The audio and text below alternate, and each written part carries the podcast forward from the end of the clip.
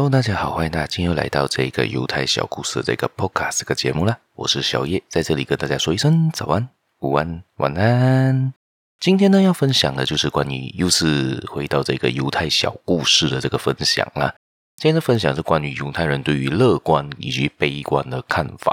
这个乐观以及悲观呢，可能会造成我们人命损失的这个情况，我们就分享这个故事给大家看看啦。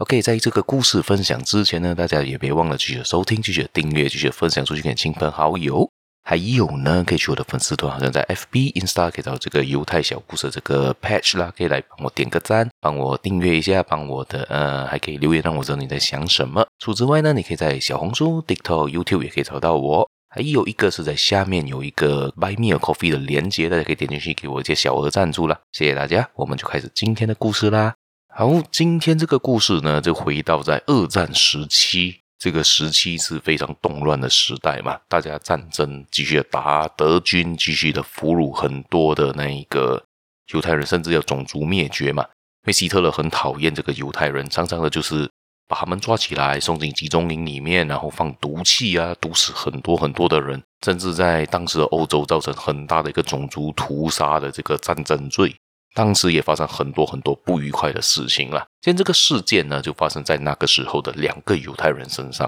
那这两个犹太人呢，很不幸运的被这个应该是德军抓到，然后就被下放到那一个俘虏区。那么白天呢，就要去做一些苦工、苦劳啊的工作，然后晚上就被关进一个很小的房间。然后呢，房间里面呢只有一个铁窗，可以看得到外面。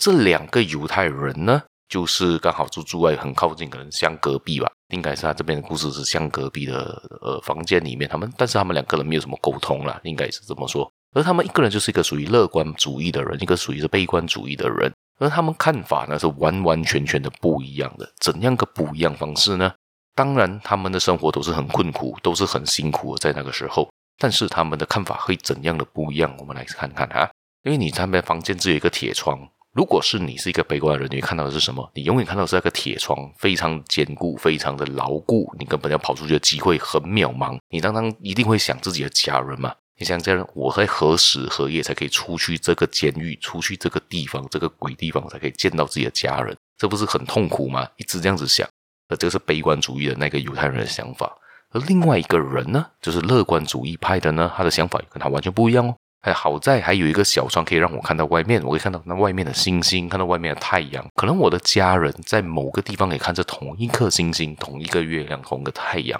但至少他们的相思之情呢，可以就是感觉上可以用这个星星来传递出去。那就一直很期待可以战争结束的一天，然后有机会出去这一个监狱，然后可以回去跟家人团聚。这个是乐观派的想法，而悲观派的想法是我关了何年何月，我几时才能出去，然后我可能出不去了。而当然了，想当然了，他们两个人的想法也造成他们的生命上和他的生活上也完全的不一样。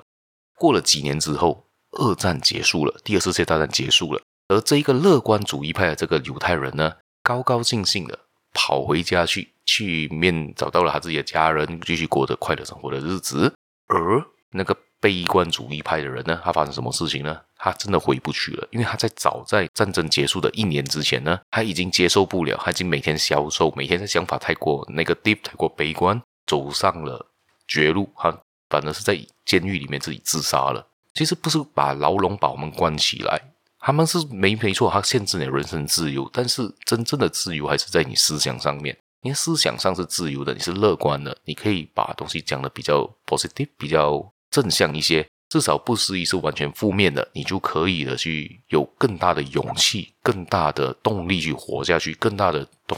方向走下去。而悲观的人呢，常常呢就是因为这样，只是走上自己更歪的一个道路，认为自己永远的贫困，永远的过得悲惨的生活。这样他当然的，他的生活上他就越走越差，而且会吸引来更加不好的事情，也是吸引力法则的另外一个说法啦。所以这个故事也就分享到这一边，大家是一个悲观的人呢，还是一个乐观的人呢？可以分享让我知道啦。好，我们的故事今天也就到这一边啦，所以大家别忘了继续的收听，继续的订阅，继续的分享出去给亲朋好友，还可以去我的粉丝团点赞啦，在Buy Me a Coffee帮我做一个小额赞助啦，谢谢大家，我们下期节目再见啦，拜拜。